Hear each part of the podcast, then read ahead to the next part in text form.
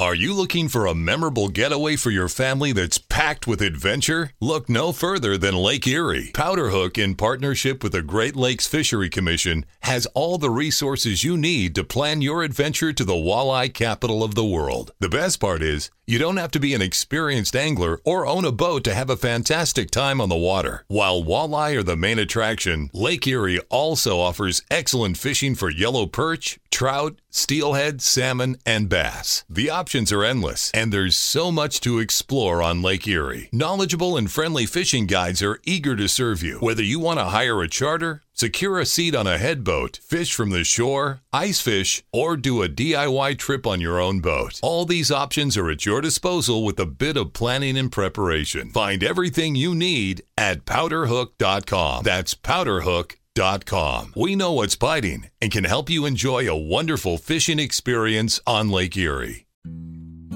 Hey, it's Captain Justin Leet with Chasing the Sun T V.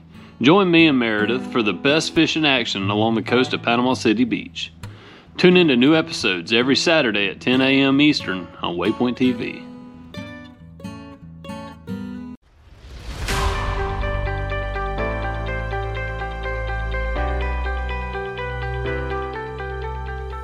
River Rats, you are listening to the River Certified Podcast with Spencer Bauer and Ryan Tassler and an array of guests where we cover the fun, interesting, and sometimes rugged parts of spending life on or near the water. Oh, well, that was a good one. And we'll lead that in. Kit. What's up? Why, uh, Kit caught more fish than me today, and I'm still kind of bitter about it. My excuse is that I'm a guide, and I'm here to put people on fish. And I'm rusty because I don't get to fish as much as I used to. I just watch people reel in fish, and today was just another day. But Kit had his trusty white lure, and the, the lure changes all the time, but the color remains the same. Yes. Tell us the mystery of the white lure. I don't know. I, white's just like, I don't know, it's natural, and it's bright, stands out. I feel like... Uh, There's only one thing in the water that's white. Shad. Yep. Yes. And I always say, whenever people ask me, like Grandy over here, he'll ask me, what color are you throwing? Like, take a guess. And then he'll guess white. When's the last time you used a lure that wasn't white? Um, I guess like off off shades of white. No, no, just not any shade of white whatsoever. What about yellow and white? No, no white on the lure, period. When's the last time? Maybe you want a crappie fish, the black slider. Don't, not maybe. When was the last time? It was a few weeks ago. Oh, yeah. You made us. I was imagining like years ago after all this delay, and you're like, oh yeah, it was thirteen days ago. But ninety percent of the time, it's white lures for me. And then I would say the other like five percent he uses spoons. And then, like you said, crappie. Which are shiny, shiny, which is like Same a variation sh- of white, yeah. Shad-like, silver. Sometimes gold. There you go. I am sitting here with Kit and Grandy. They have the Beer Fish Fanatics. Fanatics, right? Yep. Yep. Podcast. And I'll link their stuff in the description, so be sure to check it out. They have, they're more consistent than me. They put out weekly podcasts. I only do every other week. Uh, I'd like to get to the point where I do every week, but I'm not there yet. But Uh, Grandy was nice enough to point out and kind and said he admired my podcast setup, and I feel like the story of my podcast setup is quite wonderful. I uh, it's just a junky old like office desk that I attached all the microphones to and have everything set up on. But before that, it was an even junkier desk that I'd had since high school, so I decided it was time to really step up my game, my podcast game. So I scoured Facebook Marketplace and found a desk for sale for ten dollars that was perfect in my mind. And it was for sale at what I didn't realize at the time, but it was a church in, ooh, I can't say places. Oops. Near, nearby. nearby. Nearby. Nearby. Nearby. So it was in a town nearby, and I'm like, well, if I'm going to drive that far, I might as well fish there. So I have all my, this was in the winter, I have all my ice fishing stuff in the bed of my truck. Didn't realize how big this desk was. I get there, I get to the church, they have what's the word for it? Mass? Is that just a Catholic thing? I think it, I think you're right. I, I don't know. No idea. Like, I have no idea. So they had church going on. Church was going on. I walk into the door and they're singing. It's loud. And, and I'm like looking around and I don't see anybody. I mean, I saw a lot of people. I'm but, here for the table. You're right. Oh, shit. Well, somebody walked out and that's exactly what I said. I'm like, I'm here for the table. Oh. And they said, oh, you're okay. It's over there. And they pointed at it. And I walk around the corner, and there's this big honking desk, and it's just me. So I'm going to, like, drag it out. And to give you perspective, this desk is probably three feet wide by five feet, three by five feet, and then another three feet tall, two yeah. and a half, three feet tall. It's not the lightest thing in the world. It's not the heaviest thing in the world. So I'm thinking, well, I tried to pick it up, and I could kind of pick it up and move it a little bit at a time, but they were singing so loud. I'm like, I'll just drag this thing across the rug. And I was dragging it. As soon as it started, I started dragging it. They quit singing. And it was just like on the ground. Like, uh, don't mind me just yep. taking the table. Yeah. Everybody turned around and looked at me. And I just like have this shit-eating grin on my face. Like, yo, what's up? And then they go back to uh, singing a new song.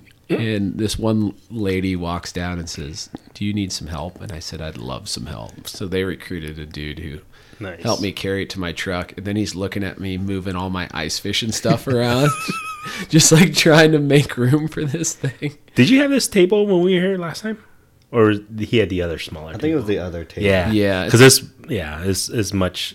So, you know, we have our podcast. This is not even close. You have a professional setup. I'm so janky. Professional? I. They me, felt so bad for me. They're like, keep your ten dollars. Just take it. Oh, wow. Did they really? Yes. Oh, man. Okay, fine. That's funny. All right. We were thinking about like stuff that we all can weigh in on that we're all familiar with. I'm definitely more of a cat fisherman than, than anybody in the room, but I'm not more of a wiper fisherman than mm. anyone in the room. And Kit makes me feel stupid with wipers on occasion. So, Kit, you like white lures. Yes. Is that the first trick to catching wipers? Yes. So, so if you throw white lures all the time. It doesn't matter what color you use as long as it's white. Yes. Okay.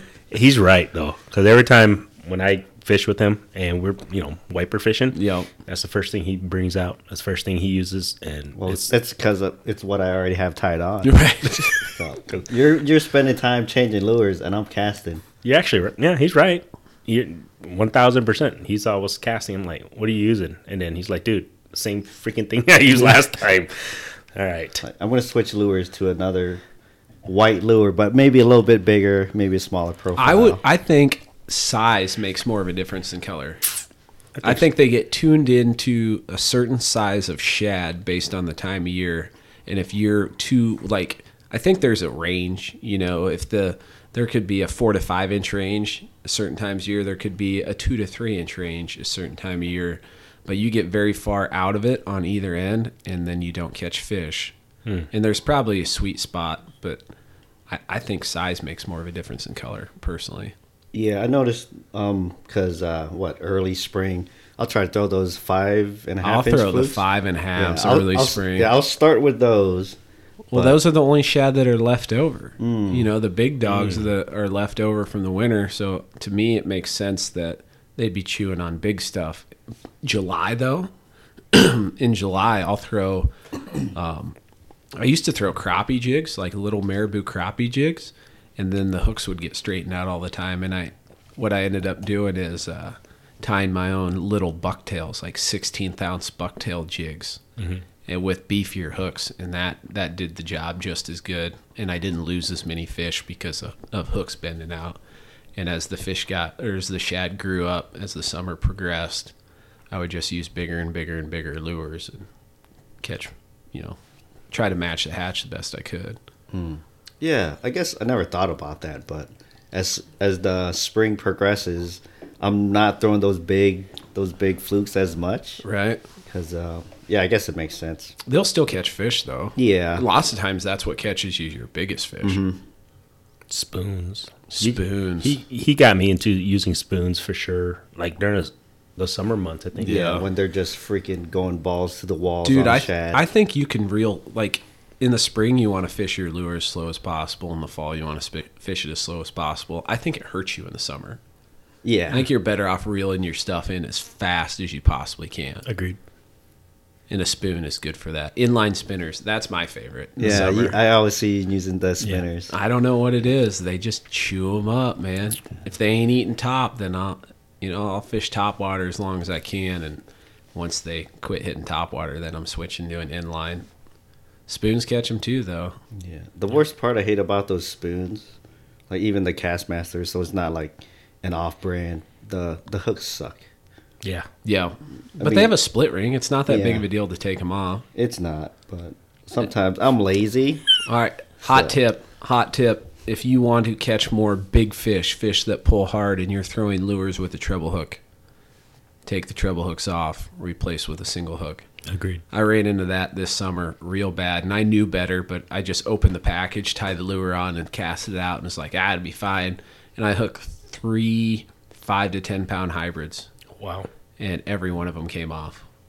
Did it bend the hook? Nope. They just came off. Those treble hooks don't hold fish as good. Hmm. You know, it doesn't matter if you're talking about wipers, largemouth, ugh, largemouth, I can't believe I said that, uh, or whatever, uh, a, a, a fish that gets big and f- pulls hard if you have treble hooks. Well, maybe that's why people use treble hooks for largemouth, because they don't fight that hard. They don't fight this. You're right, though. I mean, I'm just they don't, talking trash yeah, to somebody.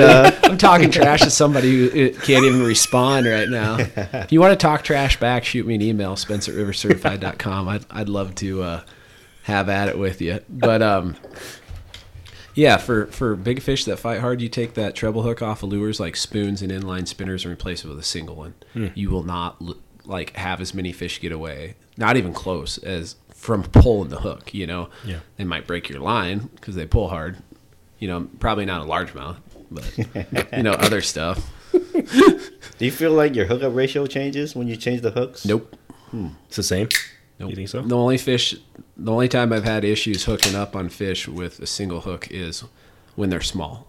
And it's and if you want to know how I know they're small, because every once in a while you'll hook one and you'll be like, wow, I can't believe you fit that in your mouth. Yeah.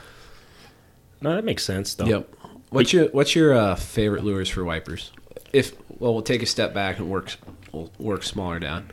Uh, if you could only fish one lure for hybrids, and hybrids and wipers, that's synonymous. If you could only fish one lure for those all year, or actually for the rest of your life, what's it going to be?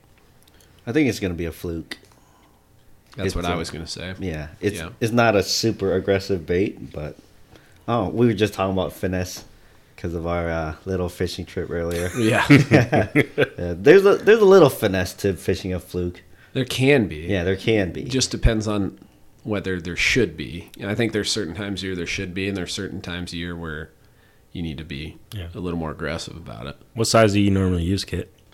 Uh, the five inch, the big one. Super inch. Fluke. I've had, I've tried the... Uh, July, the Fluke Junior, man. Yeah. The three incher. Yep. That's the one. I, yeah. I like. Or your bucktail, your Bauer Tide sixteenth ounce bucktails in July. Did you know they make a Magnum fluke? It's like seven inches. Seven inch fluke? Yeah. Have you caught a fish on one? Only one. But the problem is... Was it a big dog or was it just like... It was like a two pounder. Like impressive that he took it down the hatch. Yeah, because uh, the problem you run into is you need a long hook shank. Otherwise... You just got the hook point at the very tip. I oh, guess you could put on a. Uh, I got the medicine stinger. For that. Yeah. Yeah, I got. I got a whole tackle box over there, just full of long shank oh. jigs and six to eight inch swim baits and stuff. But that was a, originally for flatheads. Mm. I suppose they would probably get the job done for the Magnum flukes. Yeah, they're kind of big and dumb, but. But my favorite fish are big and dumb. Yeah, that is true. There you go. How about you, Grandy? Lure? Yeah, if you could only fish one lure for hybrids for the rest of your life. Um, honestly, I actually have good luck using the, um, what do you call those? The sliders? The three-inch sliders. Yeah. White and and, and but that's the chartreuse. Lure that catches everything. There, there you go. Yeah. Three-inch slider, it's like a little three-inch swim bait. That's, white body. Yep. And chartreuse tail. There you go. Yeah. That'll catch anything that swims. I mean, I, I struggle I'm, just to I'm catch fish. I'm asking you for your expertise here, and I feel like you're selling yourself a little bit short. I think it's keep it simple. Kiss. It really is. And when you fish, I think sometimes... You forgot it, the last part. Yeah, keep it yeah. simple, stupid. K I S. Yeah. Kiss. Yeah. Yeah. But, but, but, you know, I mean, in reality, I think sometimes um, we overthink it, and then I sometimes marketing, you know, fishing companies out there, they just try to throw a bunch of new stuff, but I think just like this guy just uses one color and he catches all the time. He catches more than anybody I've ever seen. Yeah. You know what I'm Definitely saying? Definitely tonight. Yeah, well, yeah. for sure. But you know what I mean? I, th- I think sometimes stop overthinking it. Should I use this color? Should I use this color? Sometimes, you know, just go with what you're confident with and then just use.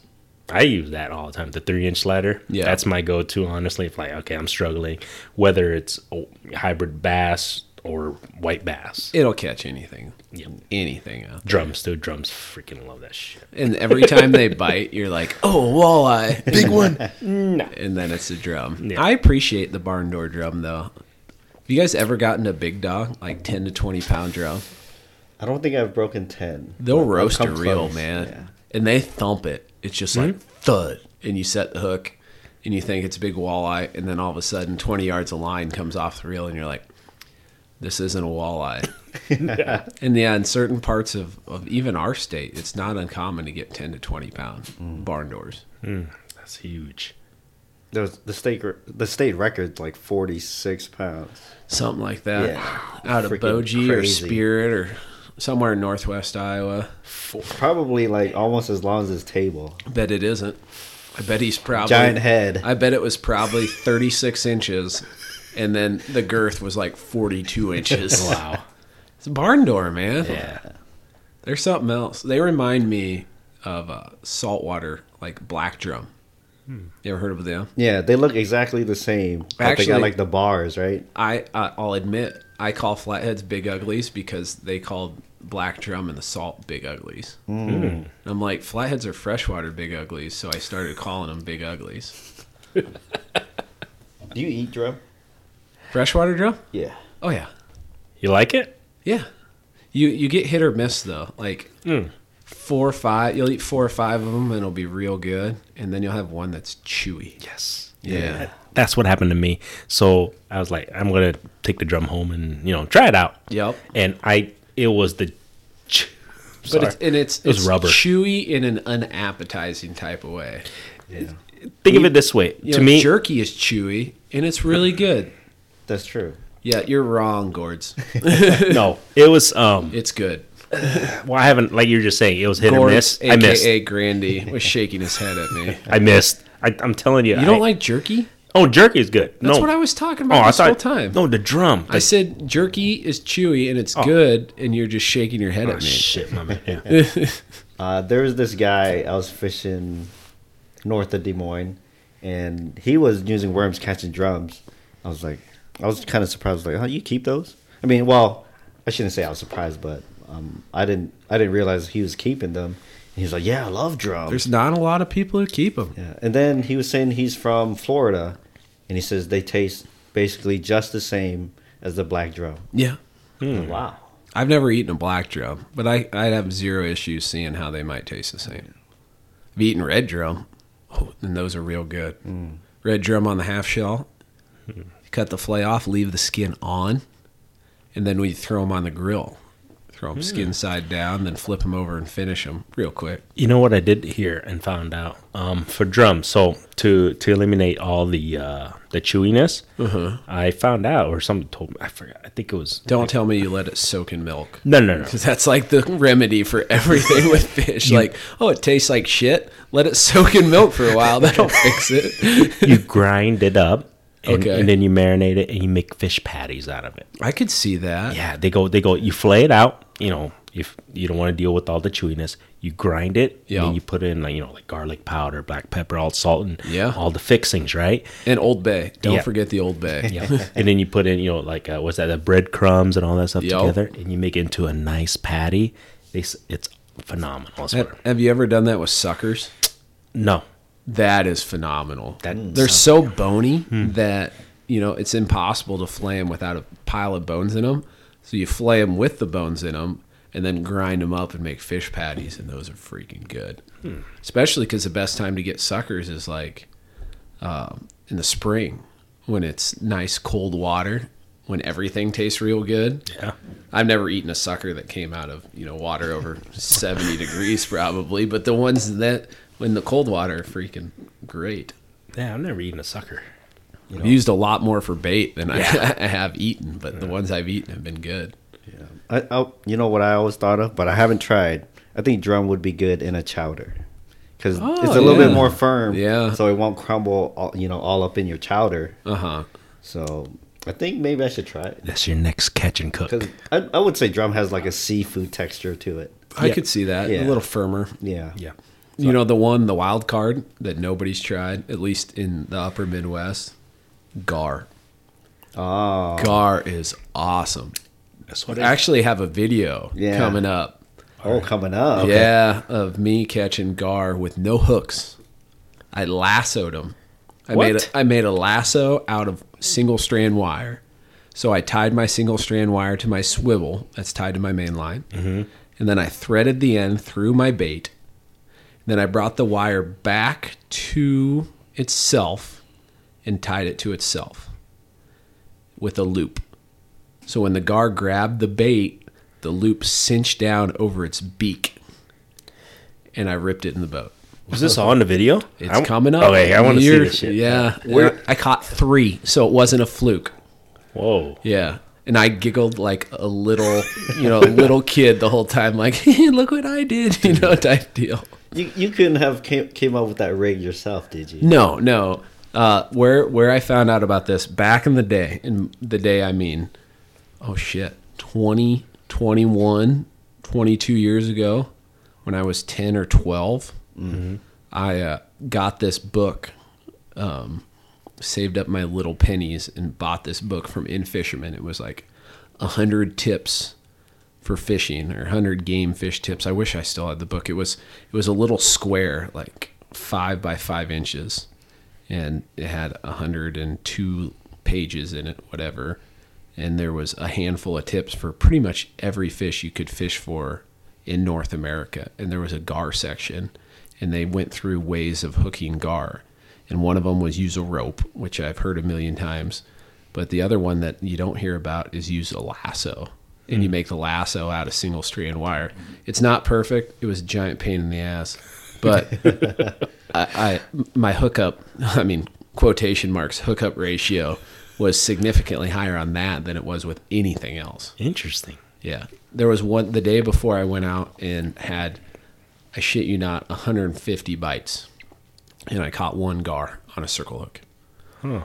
This next day, I had fifty bites and landed three. Not great, but way better. Yeah, way you better. Know, way better. More than twice the hookup ratio. Oh, even more than that? Yeah. Uh, what's the quick math for that?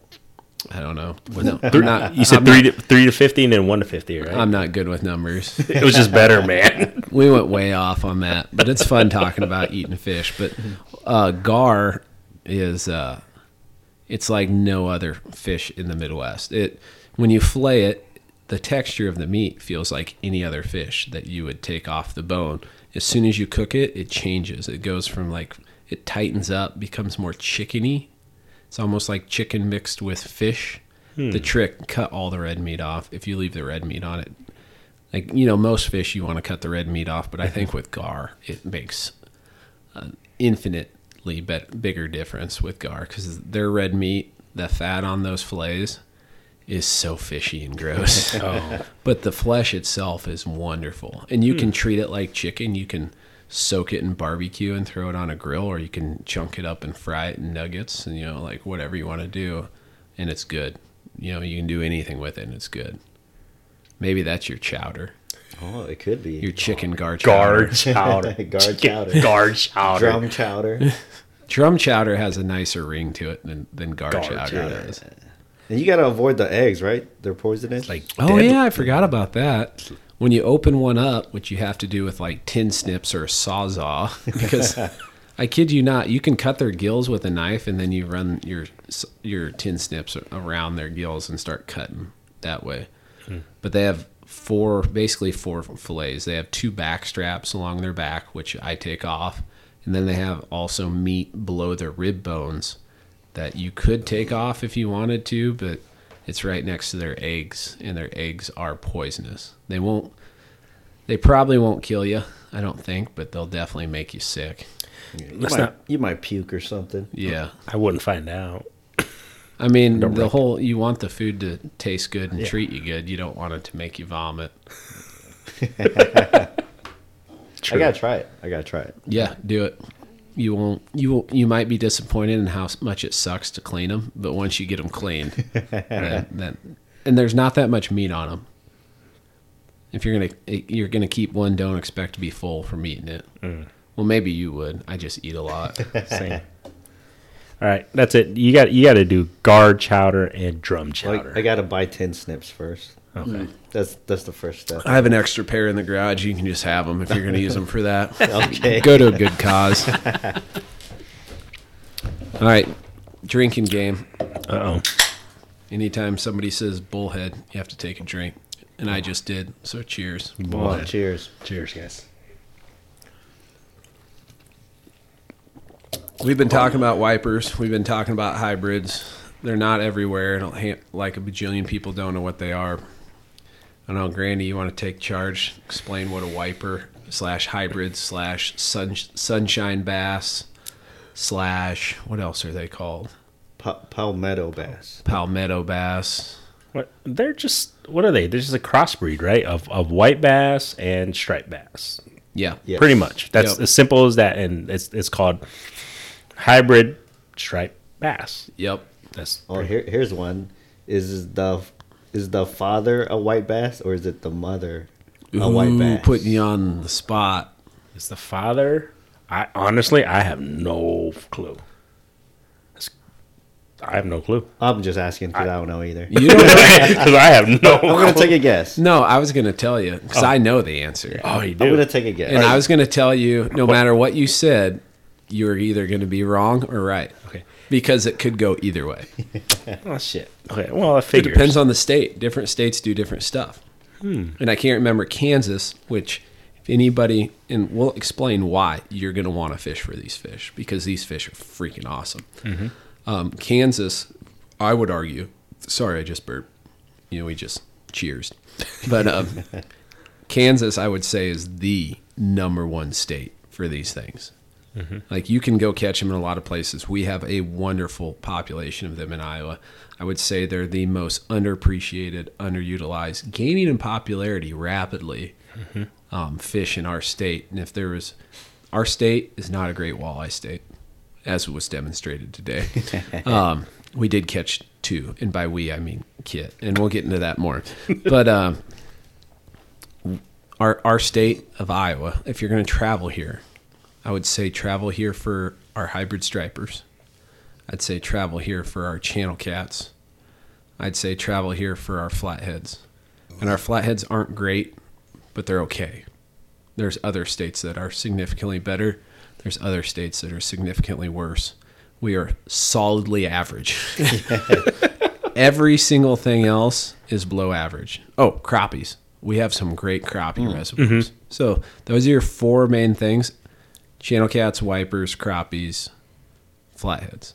If you come here for anything else, you'll be sadly disappointed. Yeah. We have some decent gills, bluegills, if that's what you like to fish. I mean, that's... I think that's everywhere. We weren't talking about bait. But, hey, by the way, did you know, I don't know if you knew this, um, we had the Iowa D N R in our podcast. Most of all the hybrid striped bass in Iowa was actually stocked. From because they, they get the they trade walleyes. Yes. Yeah. A lot of people didn't know that. I didn't even know that. I know things. Oh. I think Missouri from Missouri and Kansas. Kansas. Yeah. Yep. Yep. So, but you're right. If you caught a walleye in Missouri or Kansas, you're welcome. Mm-hmm. Yep. And thank you for the hybrids. Yes. No, but they're they're a cross between a white bass and an ocean run striped bass.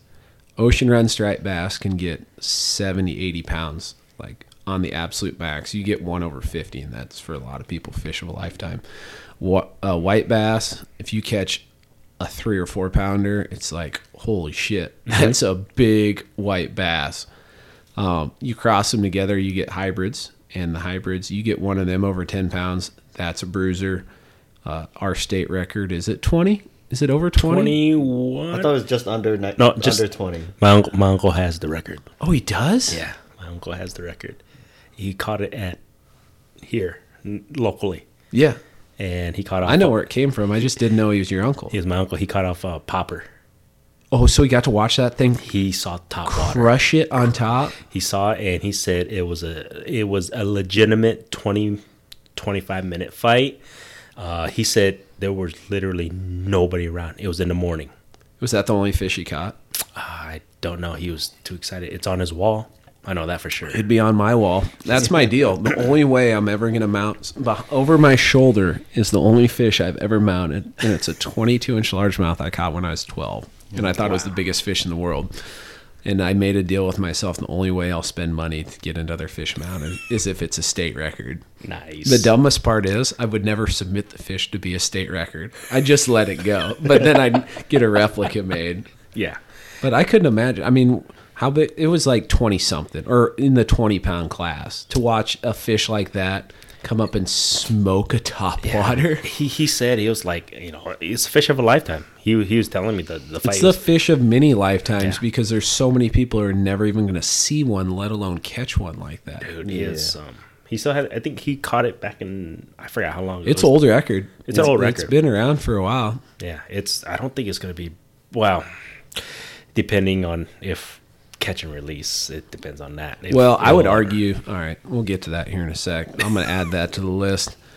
Um, If we'll ever get up there, I don't know. It depends, man. Um, as far as size, though, like, so your ocean run striped bass get seventy, eighty, white bass get three or four. You get hybrids, something in the ten to twenty or twenty pounds. twenty-five pounds is probably like the max. I think there's some state that has a record over twenty-five. I think Colorado has like twenty-seven or twenty-eight. Yeah. Like, just, I was like, what? Colorado? They're, they're big. Random. They're big. Yeah, over yeah there. I've heard that. Yeah. If there's any fit, any reason I'm ever going to go to Colorado, it's definitely going to be the hybrids. You should just go with us because my, my in-laws are out there. And you can go for them. Well, lake trout too. Dude, lake trout's been. I want to catch trout. a laker through the ice. See? Well, he, well, Kit um, went with me thinking that we we're gonna catch Lakers through the ice because you know they're my, tough. Well, my in-laws are like, "Oh, it's so easy. Yeah, you're gonna you're gonna catch it no matter they're what." They're not guides, are they? No, no. no. If they're a guide, they'd be like, "Oh, well, I wouldn't get your hopes up too much." Yeah, they, uh, yeah, yeah. yeah so we got this inside joke. So every time something's easy, we we're like, "Oh yeah, Lakers easy." But um, yeah, great joke, Kit. Yeah, I mean, so wipers are crossed between them. It gets about that big, yeah. and they're pound for pound the hardest fighting fish in the Midwest. And I'll argue that with anybody. Everybody talk like not everybody, but I've heard arguments about steelhead. Can't comment on steelhead. Heard arguments about sturgeon. I've caught sturgeon. If a wiper was the same size as that sturgeon, mm-hmm. it wouldn't even be close. Would not even be close. But Uh, keeping them though. I mean, okay, so this is keeping them though. Keeping them though. Come on, just say what you're yeah, thinking. Yeah, yeah, you started. You're, it. You you're, started it. You're thinking about it too much. Just speak your mind. Okay, so this is my thing. I, I understand. Uh, I I love eating fish like anybody else. Yep. And and hybrid striped bass. Um, when they get to a specific size, to me they don't taste as good. What's what's that size? Yeah. That, that specific size. I think anything yeah, with a hybrid striped bass. No, you I, said specific. You got to be specific. I would honestly, five pounds. Anything above five pounds, I think I think to me the hybrid striped bass doesn't taste as good. Um, I mean, it's... every Just spit it out. It's within your, you know, legal limits to keep whatever you want to keep, right? But my thoughts are, I mean... You can it, kill everyone if you want here. Yes, you can. It's no limit here. Um, but the thing is, that's why we were talking earlier. Will it ever reach that state record? Yes. If we keep keeping the five, keeping yes. the nine, yes, keeping the will. eight pound, keeping the ten pounders, you think it's going to get up there? I do. And I'll tell you why. All if right. there's a fish in Iowa, you should eat as many of them as you want. It's a hybrid striper. Oh. The reason is. Why? They grow freaking fast, you know, and most of them don't live past ten years, you know. The walleye that we just butchered tonight, mm-hmm. it's probably like six years old, and it was like fifteen inches long, you know? Six-year-old hybrid striper, that could be a fifteen-pounder, man. Yeah, that'd be a big fish. Yeah. How about when you eat all the white bass? Well, then... I think you should butcher as many of them as you want, too. Let the walleyes go. If you, you know, if you catch a twenty-five-inch walleye, let that go. If you catch a forty-pound flathead, let that go. You catch a fifteen pound channel, let that go. White bass and wipers, eat as many as you want, because they're going to stock a bajillion more the next year. They're going to grow fast. True. If On- you wanted an exclusive trophy fishery with nobody keeping anything, then that'd be one way to do it. I, I think white bass would be the way to go if you're going to keep. I've seen places where wipers are stunted. There's a local That's- fishery in my area that I used to fish a lot, but I kind of got bored with it because every wiper you caught was cookie cutter. They were all like mm. four to six pounds, and those are fun fish. Don't get me wrong. A, a five-pound hybrid will fight. Like, well, they fight like a ten-pound largemouth, mm-hmm. or I guess I, I've never caught a ten-pound largemouth. A three-pound hybrid fights like a seven-pound largemouth. I have caught those. To give you perspective on. You know, they're bruisers. You know, they're they're just fast. They're strong. They have endurance. They keep fighting. They're absolutely awesome. But in smaller waterways, they can get stunted. In bigger waterways, it's not as much of an issue. But I don't think keeping them is as much of an issue. I'm an I, I'm an advocate for conservation, where I think conservation's due. But the foundation of fishing is to go fishing to catch something to eat it. Mm-hmm. And some fish are. It's not as big deal as big of a deal to keep a bunch of them. I'm not saying you should go kill a fifteen-pound hybrid.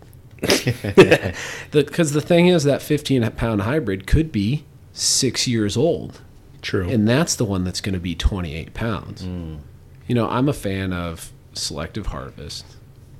You know, keep a bunch of your three- to five-pounders if you want to keep a pile of them. I, I say all this. I let every hybrid over five pounds go. You know, I make it sound like I'm out to kill them all, but I let everyone over five pounds go. My point I'm getting at is, if you want to keep one, you shouldn't feel bad about it. No. They grow fast. Did he change your mind, Kit? Uh, well, me as a single guy, like a five-pound fish, that's way too much fish for you me. You guys anyway. Need to argue with me. Quit shaking your head in agreement. Be like, you're full of shit. You don't know what you're talking about. I don't think you're full of shit. I just think that you have a, a bigger opportunity to catch the double-digit wiper or hybrid bass, and I think you have a better chance to catch a twenty-pound wiper if you let the eight-pounder go, the ten-pounder go, the six, seven pounders that are keeping those, because then you give them a more of an opportunity to get bigger. I'm just saying there's less of an impact keeping an eight pound wiper than there is keeping an eight pound channel cat. Thousand percent. Yeah. You're right. Oh, I'll say I, this though. If you're keeping a one hundred uh, gallon, wait, one hundred gallon cooler? Uh, your, it's your story. Yeah. Yeah, yeah. yeah. Is, that, is that how big those coolers get? Yeah, you can uh, buy a two hundred fifty gallon quart. Yeah, they do quart. Quart. There you go. Quarts. Quarts. No, you're right. Okay. one hundred, one hundred, one hundred quart. All right. So I'll I'll say this: if you're gonna keep one hundred quart coolers worth of white bass and wiper, and you catch a ten pound fish or a ten pound wiper at the end, I would want you to let that ten pound fish go. But to me, the biggest thing is waste. Right. You know, if you keep all these fish, you damn well better eat them. Yeah. If you're not going to eat those fish, then don't keep those fish. That's the biggest thing for me. Um, Even I, for the fish that I think you should let go, you can legally keep. If me, all three of us here got in the boat and we were flathead fishing, we could keep fifteen fifty-pound flatheads and be totally within our legal right mm-hmm. in the state of Iowa. Should should we do that? I say no, for for a conservation reason. But there's no way all that meat is going to get eaten before it gets freezer burnt, goes bad, yeah, whatever. No yeah. way. No, no way. Because you, if you want to do the math, let's break it down. We'll say ten. On a fifty-pound flathead, you get thirty pounds of meat easy. three hundred pounds of meat, that's four hundred fifty pounds of meat between all of us. That's like buying a quarter beef, you know?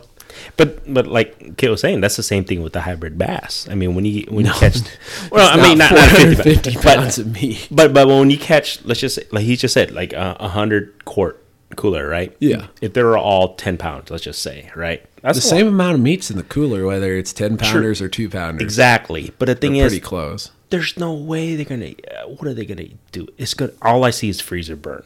That's what what runs through my head, unless the. I hate this saying, or not saying, but the story. Somebody catches a pile of fish, kills a pile of fish, and says they're going to put on a neighborhood fish fry. But what's the cost, you know? Mm-hmm. Especially for long-lived fish like walleyes, at least in Iowa. You know, some places you go, there's piles of walleyes, and you keep a bunch of walleyes, and it's not going to affect the overall population as much. And maybe I'm totally off in Iowa. Maybe walleyes are a bad example. Let's talk flatheads. I'm experienced. I know those. Mm. Those are long-lived fish that grow, you know, fairly quickly at times, but a fifty-pounder could be anywhere from fifteen years old to thirty years old, depending on a lot of things. Let's just say it's somewhere in the middle. We'll call it twenty. If you keep three twenty-year-old fish for your neighborhood fish fry, it's going to take twenty years to replace a twenty-year-old fish. Mm-hmm. Pretty sure twenty years ago, I wasn't even in freaking junior high school yet, man. Like, I was watching Power Rangers and shit, you know? Like, and then twenty years from now, I'm going to be, like, getting pretty close to retirement by the time those fish are replaced. So when people say, think they're doing a service by putting on this giant fish fry, it's like, at what cost? I don't know. I, I think you doing a podcast like this, um, and us, me and him, when we we do our podcast, we actually talk about this. It actually makes sense because we actually had on our podcast um, a uh, who the guest was a couple weeks ago or last week, Kit, and he was just talking like we have a lot of new anglers right now mm-hmm. that don't know. They're just excited. They catch something monstrous and they catch a bunch of them. I all right. I'm gonna stop you right now Uh-oh. because I'm gonna say. Majority of the new anglers are much more conservation-minded than the old school guys. Mm, I don't know. I think you're wrong.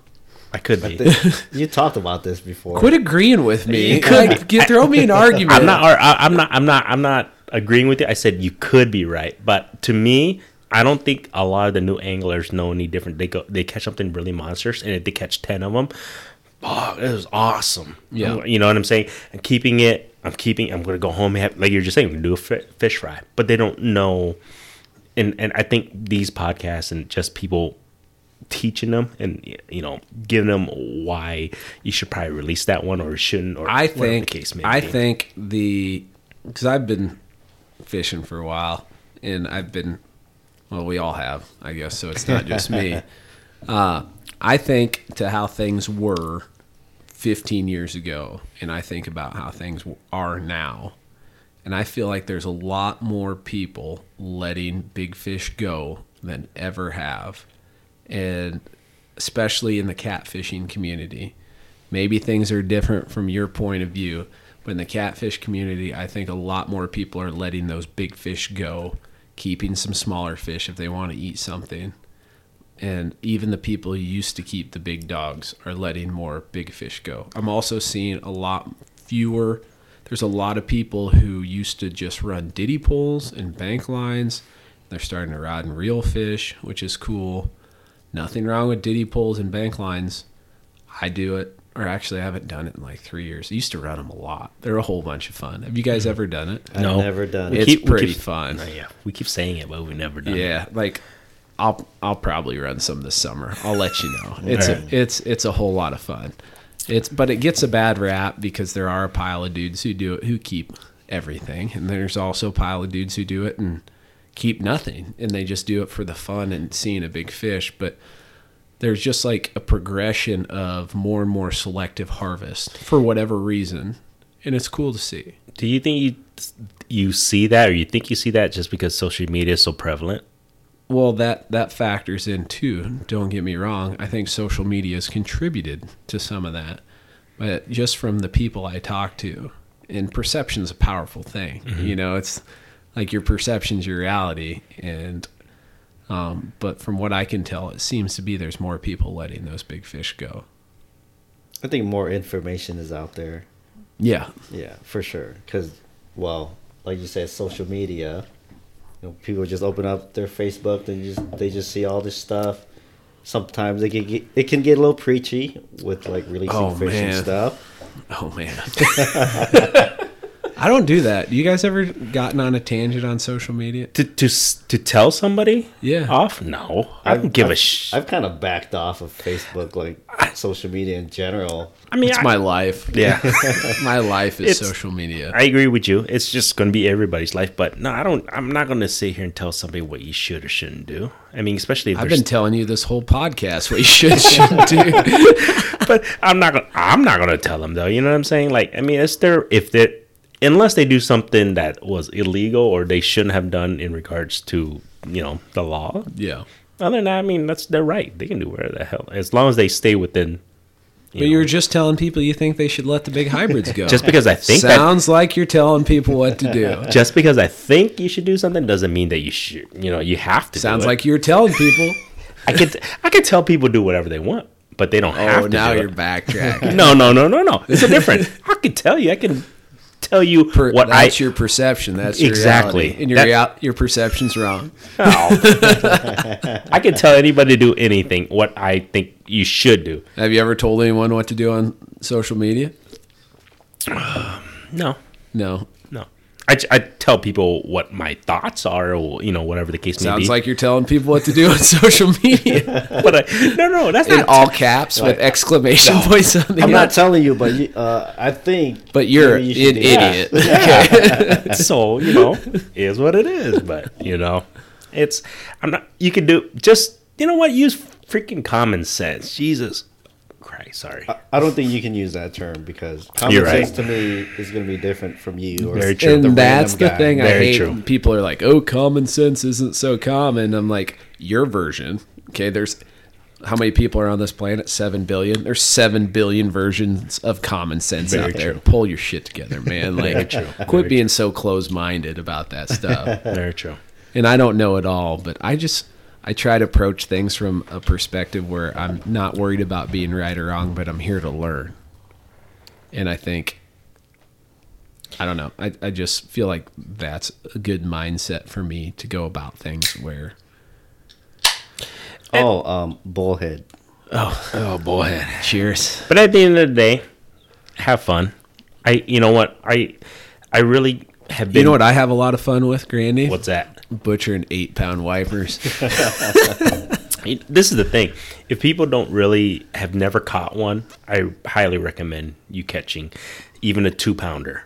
And I would say if you were to catch an eight pound hybrid, you would think long and hard about killing that fish because they are a spectacle. They are the closest thing you're going to get to salt water in the Midwest. I agree. Oh, and that'll take us to our other topic, getting used to fishing back home after being in the Amazon. Like, I I made this transition before. I spent a lot of time fishing in salt water. And growing up, I just fished for channel cats, fished for channel cats, fished for channel cats, and loved it. And then I move, spend a little bit of time catching some five to fifteen pound blue cats down in Oklahoma, and they don't fight that great. They, you know, they, they're big and they're impressive, but they're not going to bust off a hundred-yard run. Mm-hmm. And... Uh, Sorry, burp break. Oh, oh yeah. Make sure you keep that one in. Yeah. And then I went and spent some uh, substantial amount of time down on the coast fishing saltwater and catching big reds and, and catching sharks off the beach. And sharks don't fight that great pound for pound either. Really? Just fun fact. Uh, hooked some big tarpon, caught a bunch of Spanish mackerel, king mackerel. Those fight awesome.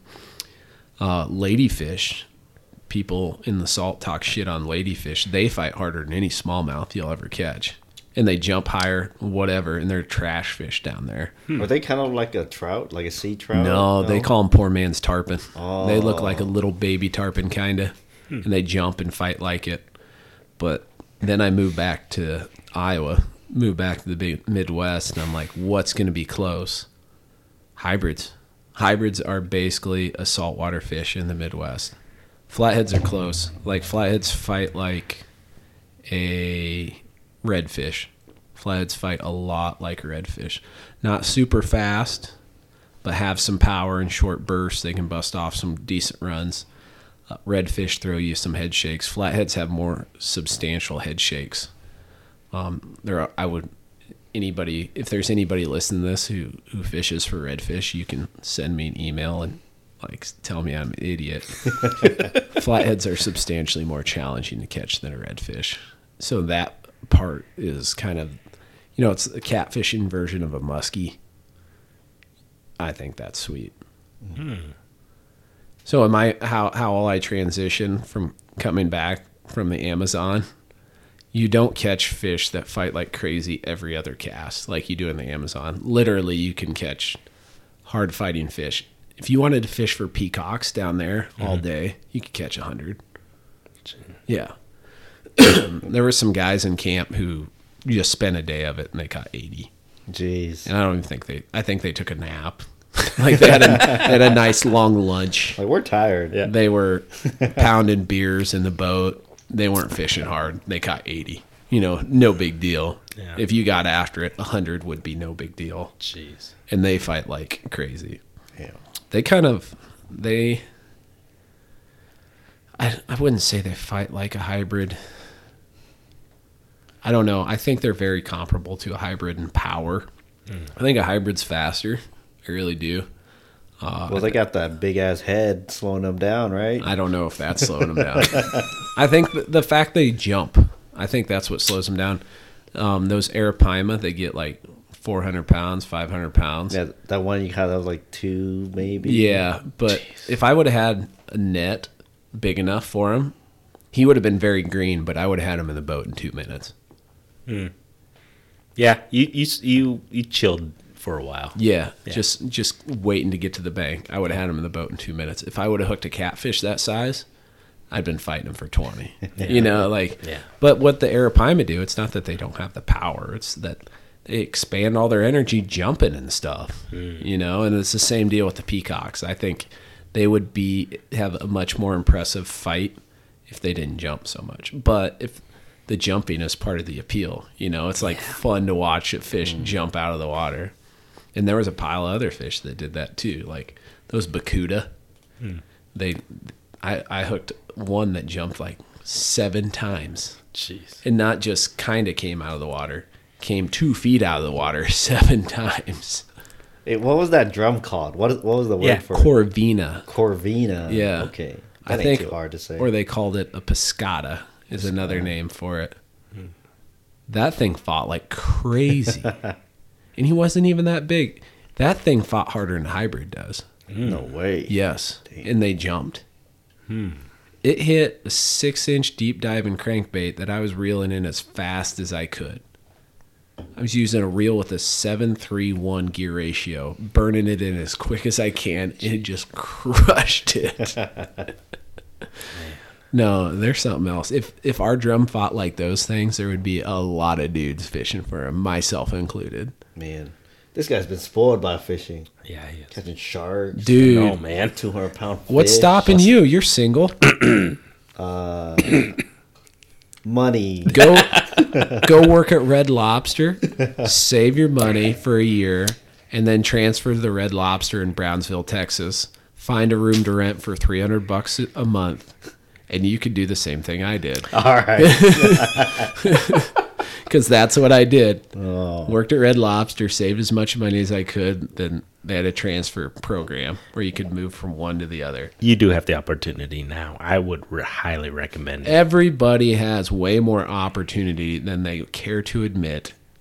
They just don't take like they just don't do it. And it might be for good reason too, you know, mm-hmm. like mm-hmm. you could yank all your kids' money out of college savings and go on crazy trips.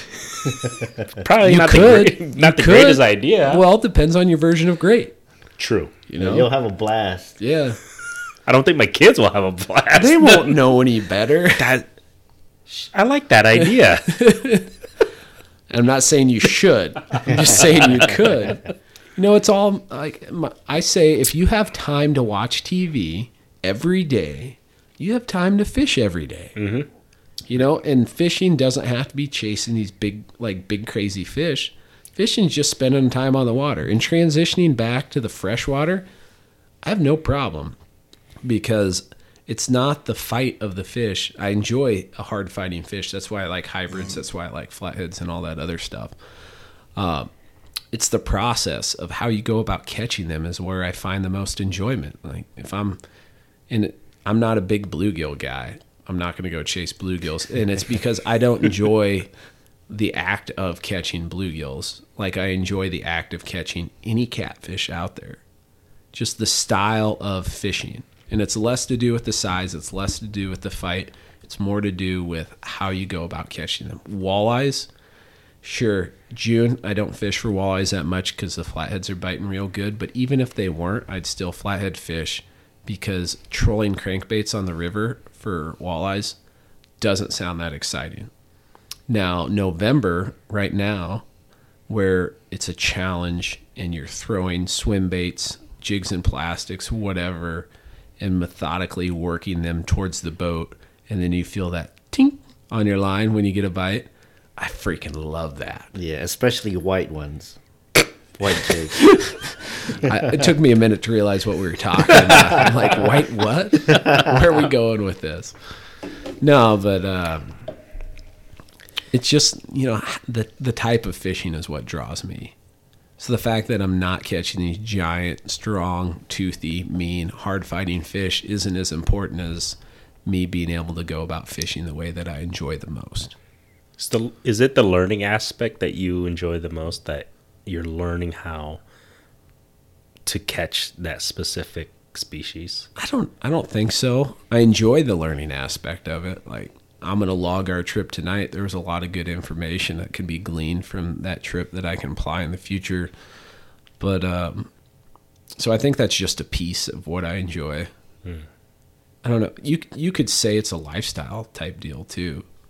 Like, my life is fishing. My life's been fishing since I was eight years old. Right. I guess you can't complain that you're going fishing, whether that's in the Amazon or here back in Iowa. I'd bitch if you were like, we're going fishing for largemouth. Says the guy with the largemouth I know, right? on his wall. I'm looking at it right that's now. That's the best part of it. I caught it on a live bluegill under a bobber. Oh. Or maybe it was a worm. It's probably a worm. It might have been a worm. I was twelve. I've caught some good bass on a bluegill under a bobber. I think if I had one favorite way to fish for largemouth, it'd be a bluegill under a bobber. Yeah, catfishing. You're yeah. catfishing for largemouth. Exactly. Yeah. I think my biggest largemouth isn't even the one that's mounted. I caught a bigger one on half a bluegill, like a bluegill head under a bobber when I was catfishing. Caught a twenty-four inch largemouth on it. Jeez. Thought it was a catfish. Set the hook, fighting it, fighting it, and then it jumped as much as a twenty-four inch largemouth can. He came, you know, like halfway out of the water. Like, that's a funny looking catfish. You think that's why they don't fight as good either? Largemouths is no, because they're just pansies. Well, yeah. It's like the people who fish for them. I'm just oh, kidding. Boy, I'm just kidding. I, I can't wait to see the, the hate. The only reason I can say all these things is because there's so many people who love largemouth. That's true. So many. There's. It's not as big of a deal in Iowa as it is when you go down south. But being at ICAST, the one year I was at ICAST, I truly came to realize how big bass fishing is. Hmm. It's so weird because down south there's like so much more other cool fish mm-hmm. too. Yeah, and yeah. bigger fish. Yeah. So. No, it's it's tradition thing down there. Mm. Hmm. If you're a bass fisherman, take a joke. It's just a joke. And if you want to talk trash, like I said, shoot me an email. I love it. Okay. Nothing personal. And you're not going to hurt my feelings. So good luck trying. I think Kit's the best accidental bass yeah. fisherman, aren't you? I guess. I mean, I'm going to put out a video of me catching about five largemouth. Do it. For, no, it's coming. Oh, all right. It's coming. He's so awesome. I got to fish the sickest pond I've ever been to in my life. Mm. It had hand-sized bluegills, like ten-inch bluegills. Um, the bass weren't huge, but they put uh, this formula of something. I was told electrolytes. In the water? In the water. In the water. It made me think of idiog- idiocracy, you know, like, oh, it has electrolytes. It's what plants crave, you know. It's what largemouth crave. But every fish I hooked in there fought like crazy. Huh. So I had those. It has uh, tiger muskies in it. It has crappies, but they're recently stocked. So they're only like eight inches in one year. Wow. They'll be fifteen next year probably. Uh, it has wipers. I caught a wiper in this pond. Hmm. Hooked another one and lost it. Does it have blue cats too? No. Maybe. Yeah. I mean, you know, it has um has brown trout in it. What the? How do all these fish coexist? Where? Where? It's in Iowa. The, the it's a, it's a dude. I can't remember his name. I should should give him some publicity. He's a pond management guy. Like that's his thing. Oh, really? And I got to go fish his pond. I was so spoiled for a day. It was cool. I'm not a big pond guy, but you go to a place like that and you just. No, never know what you're going to catch in this oddball place, you know? Mm-hmm. So that was sweet. Mm. That'd be fun. It was fun. All right. Big switch up. Uh, you guys live in the big city. You guys came and fished in the country. Yeah, big Des Moines. What's the difference? Uh, we didn't see any people. We didn't. We were the only ones yeah. on the river. I mean, granted, it's... What, beginning of November? But it wasn't that cold. It was beautiful out, honestly. It was honestly. a really nice day. fifty, yeah. Stayed warm with the clouds and everything. Yeah. No, there wasn't any, there's no pressure, at least where we were today. Yeah. Well, beautiful for like some fishing geeks. Yeah. But I guess there's fishing geeks down in Des Moines too, though. Right. That's what I'm saying. So the yeah. biggest thing is pressure, like the and amount of people on the water. Trash, man. Because when I mean, at least down where I I live, you are in the trash capital of Iowa, yeah. where you're at. East side. Yeah. East side. East side. But yeah, and I, it's nice to only see a couple bottles of beer and a couple bags of stuff, but it actually barely anything, if at that. And that, that was the biggest thing that I've noticed. Mm-hmm. Well, and then we were in a boat, so that's something I'm, it's, I wouldn't say foreign to me, but I'm not too familiar with it. Yeah. Um, I, but you could put a boat anywhere, though. You can. So that's not really. I put it down there. You know, I, I've used it up here. It's more relaxing to me. Yeah. It was. It's just, there was, the only noise that we heard was just the water hitting the boat. Yeah. And some cows. Yeah. We did hear some cows. Yeah. Yes. That was cool. And my drag zipping like two times. Here we go. There was no drag there. zipping on I, any I, of your fish. I loosened it like. You must have turned it completely off to hear any drag on the fish you were catching. Right. Kit did get an eater, you he know, did. a fifteen-incher, and then caught one that was closer to fifteen centimeters. Yeah. fifteen inches. But he caught.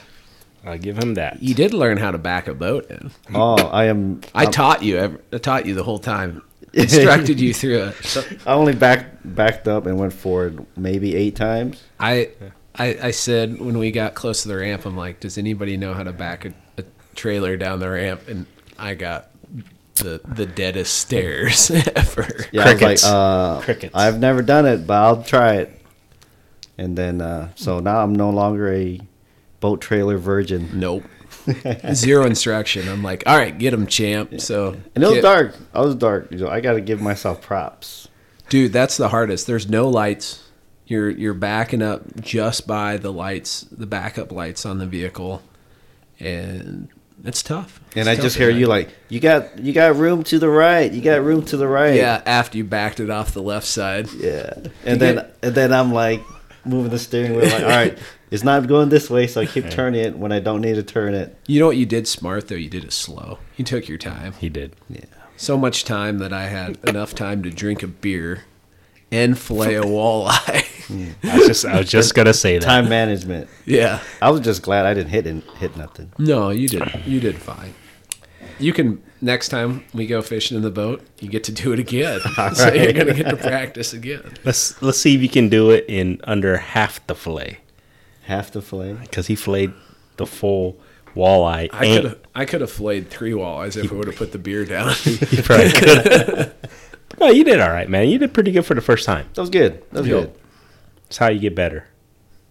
I practice for my own boat. There you go, man. It's like the best worst day of your life when you get a boat. I'm on boat number four. Oh, jeez. That's the only thing we're worried. I, I, I think you're. I'm. I don't know jack about engines, so that that's my only thing that I'm concerned about. Get one so new you can't work on it. That's but a, it's so expensive. Everything about having a boat's expensive. You buy it, buy it when you buy it, and budget for a boat. Budget like so many thousands of dollars extra. If you're thinking like, oh man, I saved saved up six thousand dollars, I'm going to go buy a six thousand dollars boat. Don't. Get a three and then plan on saving that three thousand dollars extra for all of the other crap that goes along with it. That actually makes sense. I don't make very much sense, but I feel confident on that. No, that's that's a good advice, I think. Oh, I think. I was thinking, no, you're you're right. I sh- definitely plan. Does that scale differently for like the nicer boat that you buy, or newer, I should say, not necessarily nicer? I mean, if it's got a warranty, there's some things you don't have to cover. That's true. But it seems like if you have a warranty issue, they fight you tooth and nail mm. most of the time. That's just my personal experiences. Yeah, I'm just hoping I could afford a decent enough boat where um, I could keep maintenance stuff down. Yeah, cost wise. The two biggest things: trailer. You know, trailer is the most under-talked about, biggest deal on any boat. You make sure it's got a good trailer. Keep an eye on the bearings. Um, if you're driving down the highway, you pull over to get gas. When you get uh, out, go back and touch the bearings. Or the, not the, I mean, it would be the bearings, but uh, what's the word for it? The hubcaps. Not, mm. But they're not hubcaps. The axle, you know. Where they go in the wheels, mm-hmm. whatever. So just touch that part, and it should it'll it'll be warm, but it shouldn't be too hot to touch. If it's too hot to touch, you need to take the cover off the bearings and uh, check to see mm. what's going on in there. There's probably not enough grease, and they're getting hot. And if they got hot, your bearings might be going out too. That's another. Ooh, that was a good word. Yeah, that, that was a good one. That was a long one. I've been holding that one in for a minute. No, but uh, yeah, I mean, there's a handful of things. Your bearings could be going out, or maybe there's just not enough grease because um, water penetration. But if you get to that point where they're getting hot, then your I guess your bearings probably are going out. So keep an eye on that with the trailer. And then uh, there's a handful of things on the motor that you need to keep an eye out for. And I talk about them more, but I don't want to bore people on this podcast. But, right. but there's there's really not that much to it overall for things to pay attention to. It just seems like a lot because you're unfamiliar with it. Mm-hmm. My my best analogy comparison with, to that was I was making pouring soft plastics with a dude who is a very, I mean, he's done it a lot. He's trying to explain all these things to me. And to me, they, it seemed like mo- moderately overwhelming. But once it was done, I kind of broke it down to like four steps. Mm. But in the moment, four steps seemed like a lot. But once once I'd done it a few times, and then you kind of break it down and analyze it, it's like, okay, it's just four steps. Just get a boat kit. I want to. Don't get me wrong. I mean, there's, I'm just waiting. But you're keeping your kayak, though, yeah? Yeah. Yeah, I'm keeping the kayak. This is literally the worst time to buy a used boat. Yeah, that's why I'm waiting. That's, yeah. When would be the best time? Well, generally the fall is the best time. So we're a little bit past. No, no. But because of COVID. Yeah, oh, everyone wants the, a boat. I got you. I got you. Well, everybody wanted a boat, and now every because the the demand supply and demand is so off. Mm-hmm. Like the supply of used boats, the supply of new boats is low. The demand, whether it's high or even normal, is going to exceed the supply, and the price is going to go up. And I think that's what we're seeing right now. You know, next fall, next fall will probably be, well, I mean, we'll see what happens with COVID and manufacturing and stuff. But in theory, next fall should be a really good time to buy a used boat. See, I think it'll be a handful of years before it's time to buy a new boat. Mm. Same thing with used cars. You can't, you can't find a used truck. You were thinking about it for, or not even used. Yeah, and then I like, decided, I was like, you know what, I'll keep my boat and get a, or, keep or my truck. Kayak and truck. Keep yeah. my truck and get a boat instead. There you go. And um, I got to, how do you segue into a potty break? Just like that. Just, I got to go pee. Just go pee. Too funny. Yeah, I should have probably bought my boat last year like you. Last year? Were you ready to buy one last year? Um, I was about to. Kit's back. But I was I'm back. But I was a little... Refreshed. I, I was hesitant because... Hesitant I, to buy a boat. Yeah, because uh, number one, I wasn't sure what I was going to jump into. Like, I, I had to YouTube a little bit more of understanding engines and boats, how, how you, do, you know, running it, just anything. Like I was asking you today, how do you winterize the boat? Four steps. Drain the lower unit oil, put new lower unit oil in it, run all the gas out, fog it. That's a two-stroke. I think you're overthinking it. I think so, too. Yeah. It's Maybe. just the familiarity thing. I, I agree. So just do it. Yeah. Yeah. And you'll just figure it out as you go. Yeah. And if you screw something up and you got to spend a little money, I mean, it happens. Easier said than done, guys. I have a boss, too. I have to. Stop backing up into trailer overhangs or parking overhangs. Like, yeah, bring up old there, stuff. There is some value to limiting expenses elsewhere to help you fund a boat. Very true. Like going to Las Vegas. Bad idea. Yeah. It's hard on the pocketbook. Very true. All right, Kit's back. You guys are big ice fishermen. This is going to be our last topic. All right. It's going to be right up your alley. What's the best part of ice fishing? It's coming up. Um, yeah. Fishing, the actual fishing part. To me, the best part of ice fishing is thinking about the approach of ice fishing. Yeah. And getting excited about it. And then you do it for a while and you're like, this sucks. it, it, it, it doesn't suck, but it's it's a grind after yeah. a while. Yeah, after a while, it's a, it's a means to an end because if you aren't ice fishing... Then you're, you're not, not fishing. Exactly. Yeah. I think... um. The best part of ice fishing to me, well, I mean, obviously, I highly recommend if you don't get a flasher or Dude, fish finder or something. Dude, electronics make it so much Thank you. better. It's it's if if if you're gonna ice fish without that stuff, good luck. Hopefully, you have fun.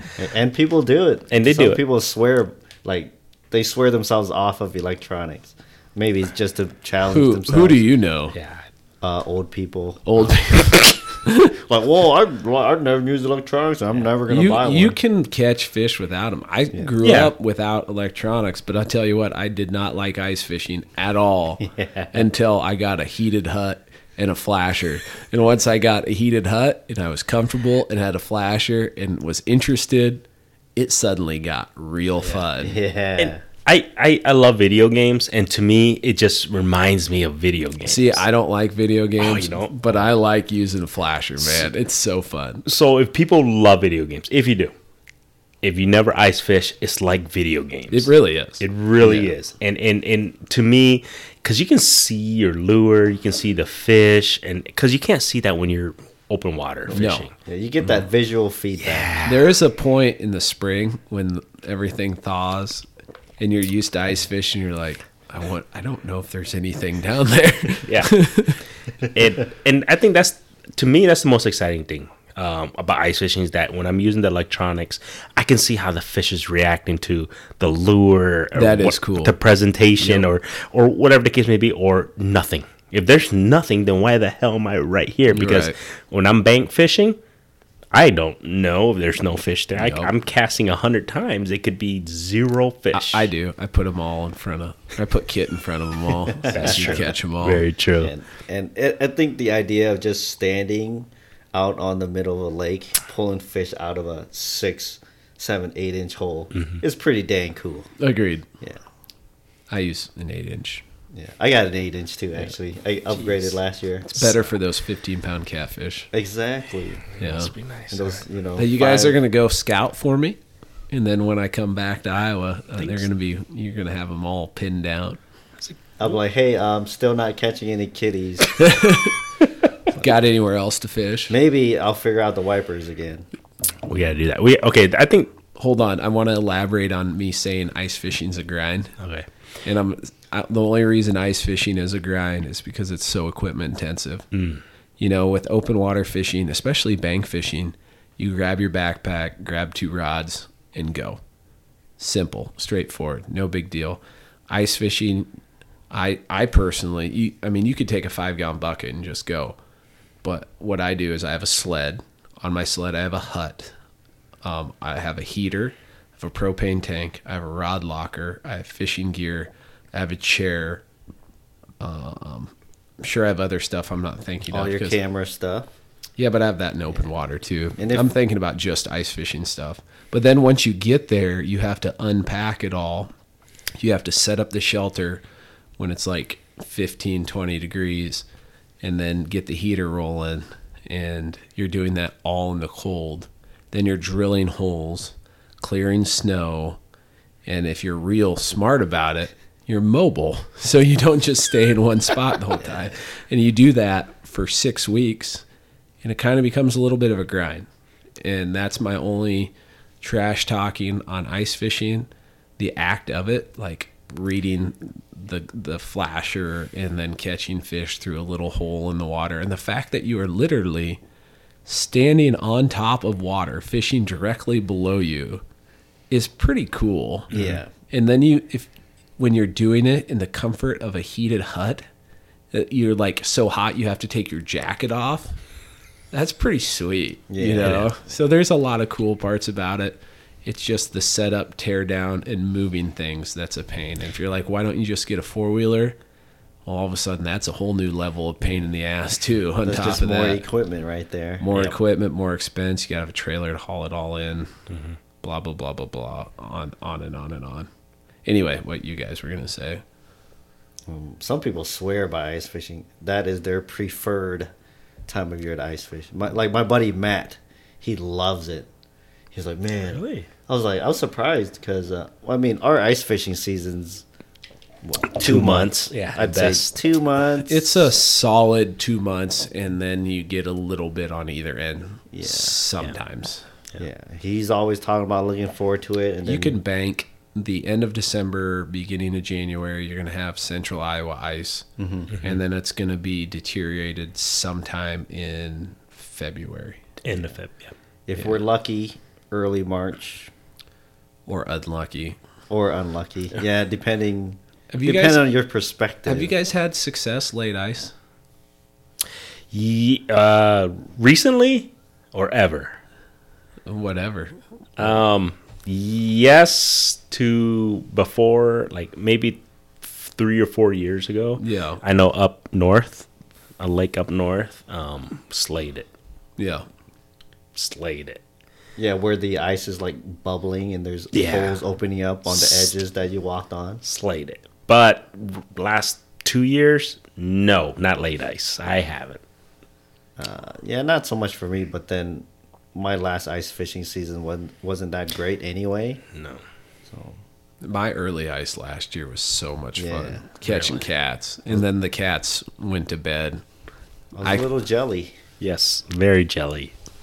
Because I remember you said it was like kind of your mission for that ice season to get on the cats. Yeah. And yeah. you did it. Yeah.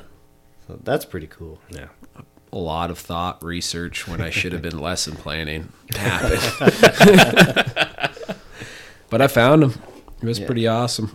No, I'm um I'm excited. I think the ice season is just a it's a different way to fish. Like you guys are saying, atop of water, mm-hmm. it's awesome. Using electronics, like you said, the only shitty thing is one hundred fifty pounds of gear. Yeah. That's the only bad thing. I'm going to have about two hundred pounds of gear because my kids love ice fishing. Yeah. They love it. They like, they prefer that over open water fishing. If I went the same, the exact same days you went, it probably wouldn't be as big of a deal. It's, I, I do it for four or five weeks, mm-hmm. and I'm jacked and excited and hauling all that shit is no big deal. And then after about four or five weeks of fishing three to five days a week, then it grinds on you. And mm-hmm. I'm not trying to put together a pity party or anything. You know, it's like, oh, poor guy just fishes too much. He sucks. Yeah. Um, it's just the reality. You know, you do, you have a re- repetitive activity that you do for a while that requires a lot of labor, and it grinds on you. The act of catching the fish doesn't grind on me. Like, yeah, still enjoy that no matter what. Hell yeah. But you, you pull that, all that gear around for a week and have nothing but shitty trips for a week. And all of a sudden you're like, oh, this, this isn't as fun anymore. The bad days are bad with ice fishing. Yes. Yeah. Very they bad. Do stick out more than open water yeah. fishing, I think. Very true. Very true. But like I said, my kids, they, they love, they, they love the hub. They love the heater, and they love to be indoors. They, they just can't wait. They, right now, my kids are like, when is ice season coming, Dad? Yeah. I, they, they want to go and ice fish. They want to be inside the, the tent. They want to see the electronics. They want it is, to, it's cool. It's cool. It, it is super cool yeah. walking on top of water yes. in comfort, and being able to fish directly below you and catch fish is cool. I think that's, yep. And it's cooler when it's a ten-pound catfish. Or a big bullhead. Hey. hey. And wiper, because we got, okay, we got to get him on a wiper this year through the ice. I'm, I'm pretty sure he'd want that too. Yeah. Yeah. All right. My biggest wiper through the ice is like six inches. We've got to make it happen this year. Yeah. It, it's small enough where I don't even say I've really caught a wiper through the ice. I, I wouldn't even count it either. Yeah. I want to camp more on the ice this season. Rip. If I'm around, I'm going to do at least one camp out on the ice. Yeah. My only thing holding me back is the night fishing through the ice in Iowa isn't great. Yeah, I always hear like, oh, night fishing through the ice, awesome, catch whatever, crappies, catfish throughout the night. And Nothing. Every time I spend either overnight or late on to, onto the ice, I don't catch. I don't catch I, shit. Once the sun goes down, that's usually it. I have a game plan. We'll talk about it when the podcast is over. But it's right. Crappies. If you want to catch crappies all night, okay, okay. okay. Hey, it's catching fish and fry them up and eat them. Yeah, and, and drink delicious beers that are ice cold on the ice. I have a plan. All right, I'll provide the beer if this is the case. Okay. All okay. Right. No. All right. So that's the. The best and worst parts of ice fishing. Last cast. Last chance to talk about whatever you want to talk about. If you want to go back to something that and you want to correct or elaborate on or whatever, I'm going to elaborate and correct myself on talking trash on bass fishing. But I'll let you guys go first. Like it. Go ahead, Gords. Nah, man. Just uh, last cast, huh? Um, fall bite. I'm just excited. Hopefully I can catch some more walleyes. Um, didn't catch shit today. Hopefully I can catch some more walleyes in the next couple weeks here. Good thing is you only have to catch one to catch more. Cool. Yeah. I hope so. And that one could be, you know, eight inches. Or twenty-eight. Yeah, or twenty-eight. That's Thanks, the man. Fun thing about Iowa is our walleye fishing is not good, but we have thirty inchers around, you know, yes. It's not out of the realm to catch, like your next bite could be a thirty inch walleye. I hope so. I hope so too. Cause I, that, I think, um, I was telling, I was telling the boss lady, I was like, I'm excited. Hopefully I catch some walleyes, didn't catch nothing today, but I think that's going to be a goal of mine right before ice season. So I think that's, I don't know if that's my last cast or not, but I'm excited to uh, no more heat. Wave. I'm. I'm. I like cold, or cool. I wouldn't say cold. I like coolness. I like. You don't like fall weather? Love fall weather. I don't mind fall weather. I love heat. Oh. Okay. I love putting on a tank top and a pair of shorts. We have guns like that. No and, shit. Well, I'm a ginger, so I have to put on tank tops with caution. Oh, boy. and but. Go outside. And, you know, it's I don't have to prepare to go outside. I yeah. just go outside. Yeah. You just you. throw on, like, minimal clothing, go outside. And just go. Yeah. You know, I don't have to put on a base layer and then put on a sweatshirt or T-shirt, then a sweatshirt, and then boots, and then bring an extra pair of shoes because I don't want to drive in boots, because I'm pretty bougie when it comes yeah. to that stuff. And and then if it's snowing, you got to get your car ready. Yep, you got to scrape your off. windshield, and God. because I don't have a garage to put my truck in. Freaking babies, man. Go ahead. um, I'm going to go back to the wipers. Uh, another thing that I've been doing lately is catching them on cut bait. Mm. Just a drifting like cut shad on the bottom. Yeah. Um, That's you, a fall thing. Yeah. And a spring thing. See, I never really tried it in the springtime. But fall, well, for me, it's easier to find shad in the fall. Oh, yeah. Yeah, so that also helps. You can do it with drum, drum, quillback. All that stuff works in the spring. I need to get myself Chicken a livers. shiner net. Yes, you do. Shiners are the bomb in the yeah, spring. Yeah, I know you're a shiner fan. I am. Big yeah. time. Big time. What's a shiner uh, to an, a novice or There's a bunch idiot. of different species. They're essentially a river minnow. But what's a shiner net? What's the... Oh, it's just a cast net with smaller mesh. Yeah. Smaller oh, mesh. A... Oh, okay. Because like I your typical shad net probably has uh, three-eighths of an inch. Yep. Three-eighths. Oh, okay. Maybe... Uh, quarter of an inch, or are we getting down to the shiner nets? The shiner nets are quarter, quarter. inch. Okay. And that in an Iowa, the smallest you can go is a quarter inch. The biggest, I don't remember. Is it three, half? Three-eighths might be the biggest. It might be a half. All mine are three-eighths. So. And there's a certain limit for, like, the size of net, too, Yep, right? five-footer. And five-foot is the radius. Huh. And that's how cast nets are measured. They could be... I mean, the smallest are three-footers that I'm aware of. There might be smaller than that. And the biggest, I've seen sixteen-footers. Jeez. So thirty-two inch, thirty-two, thirty-two-foot diameter. That's huge. To see people throw it, it's like a freaking art form. Like you watch somebody throw a discus. Yeah. It's similar in, in technique and things. I would I would argue that throwing a sixteen-foot cast net is more elaborate from a technical standpoint than throwing a discus. Well, yeah, you got this freaking huge net you're carrying. But if you see somebody throw a discus, what, two hundred feet, that's very technical. Mm-hmm. I would still say throwing the sixteen-foot cast net is more technical. Yeah. How big is your net? Is yours a eight or four? The I have a variety. So I have Iowa nets, and then I have nets that I throw in other states. Ah. Yeah, I got some fours and fives that I throw here, and then I have um, an eight that I throw in other places. Like, you know, I'll take it down. I think I think I can use an eight in Missouri. Um, I've used it in. Uh, I'm trying to remember. I don't know. I don't want to incriminate myself on accident. Everywhere I've thrown it, I've thrown it legally. Yeah. I just don't remember mm. the laws. I always check before I leave. There you go. Um, but uh, so I have my eight-footer for when I travel, and then my buddy Sam has a ten, and we'll throw that ten occasionally, Jeez. depending on where we're at. Mm. We were in Texas. No, was it? We were in Oklahoma throwing a ten-footer. So... If you had one uh, live bait slash cut bait for wipers, what is it? Shiners? Would it be shiners? No. Shad. Shad. Shad if, is the only way to go. If you can find those like four, five inch shad. Perfect. Yeah, those yep. are perfect. Yeah. But cutting up bigger ones is nice too. I've caught them on seven inch live ones before. Yeah? Yeah. Damn. It's, it's so off. fun when they take off with that bait. Off the bottom or bobber? Both. Off the bottom. Uh, yeah. Both.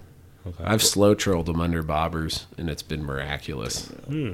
Yeah, you put out three rods behind the boat, put the trolling motor down, and just cruise downriver with six-inch live shad, like flipping around behind the boat, and then they just get plowed. Hmm. I know you've caught some on chubs too, right? Yeah, yeah, yep, yep. that's uh, chubs are a lot, creek chubs, sneebs, whatever you want to call them. They're a lot easier to keep alive than, than shad are. Shad, you look at them funny and they're, they die. Yeah, you throw them in the bucket of water and you like look one way, look back, they're dead. I built a pretty elaborate, at least by my version of elaborate shad tank, and um, it works pretty damn good. Really does. It's a eighty quart cooler, and then I have a, a filtration system I built for it. It works pretty good. Yeah, because shad, what? They shed all that scales and slime. They shed their scales, they vomit, and they poop. That's ah. their defense mechanism. So if something tries to eat them, they shit, vomit, and shed their scales and bolt. And nice. When you put them in a tank, that's what they do. So you got to filter out all that stuff and then also take care of the ammonia. So, you know, you have to do some water changes and then filter cleaning. But after they've been in there for a little while, they do pretty good. All right, my last cast, talking about bass fishing. And the only reason I talk shit on bass fishing, it's because it's number one. You know, there's more bass fishermen than there is any other type of fisherman, and everybody cheers against whoever's number one. Nobody likes Alabama except Alabama fans. You know, like everybody else, everybody but lifelong Alabama fans is cheering against Alabama. You know, there's a bajillion bass fishermen. They all love bass fishing. I wouldn't say everybody else, but me personally likes to, to give people like that a hard time. Yeah. So it's nothing more than giving people a hard time. So if you got worked up over me saying what I did, you need to relax, man. It's a joke. I feel like hardcore bass fishermen aren't one of your listeners. Are they? They could be. I don't know. I bet there's probably a couple who yeah, are probably like, listen fan. to this idiot. But I'd feel like they'd have to be somewhat catfishermen too. Maybe. And I think there's more and more bass fish dudes who are dabbling. Mm. Maybe not like big-time catfishermen, but like the idea of catching a really big fish. Something that fights back. Yeah, instead of the normal bass. Yeah. I knew it. Uh, I was waiting for that one. Awesome. All right, you guys got anything else to weigh in on? Nothing much, man. Um, other than thanks for, you know, taking us out today. Yep, gladly. You gave me an excuse to run the motor, and that's the best thing for it. Yeah. I told you, you guys did me a favor. No. I learned no. how to back up a trailer today. I wouldn't go that far. Thanks. Um, I mean, I I did it. You've done it. I did it. And you're then, better than you were this morning. Exactly. And yep. You're one walleye meal closer than you were yesterday. Yep. Thanks, Kip. One walleye meal. Love it. Nah, that was awesome, man. Thanks for having us, dude. Cool. Well, if you guys enjoyed the podcast, good. I appreciate it. If you're on iTunes, please leave a nice review and let me know what you thought of the podcast. Um, if you want to support it, you can... I'm I'm not big on charity, but you can go get yourself a sweet pair of Waterland sunglasses and use promo code R C fifteen. Save yourself fifteen percent, get some sweet sunglasses, and then help me out on top of that. Got merchandise, River Certified merchandise at river certified dot com. You you know, you got t-shirts, tank tops, sweatshirts, got beanies. Got hooded sun shirts now. That's a recent addition. Terrible timing considering it's November. Uh, but you can check those out. Uh, that's pretty much it. Thanks for taking time to listen. Hope you catch a giant.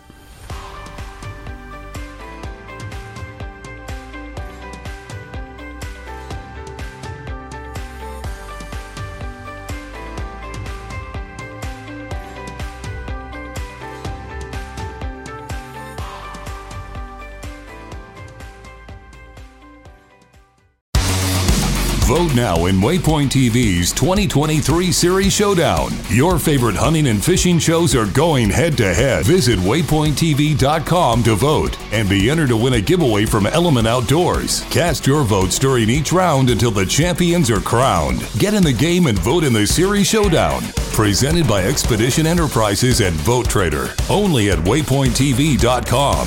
Waypoint T V, the destination for outdoor entertainment.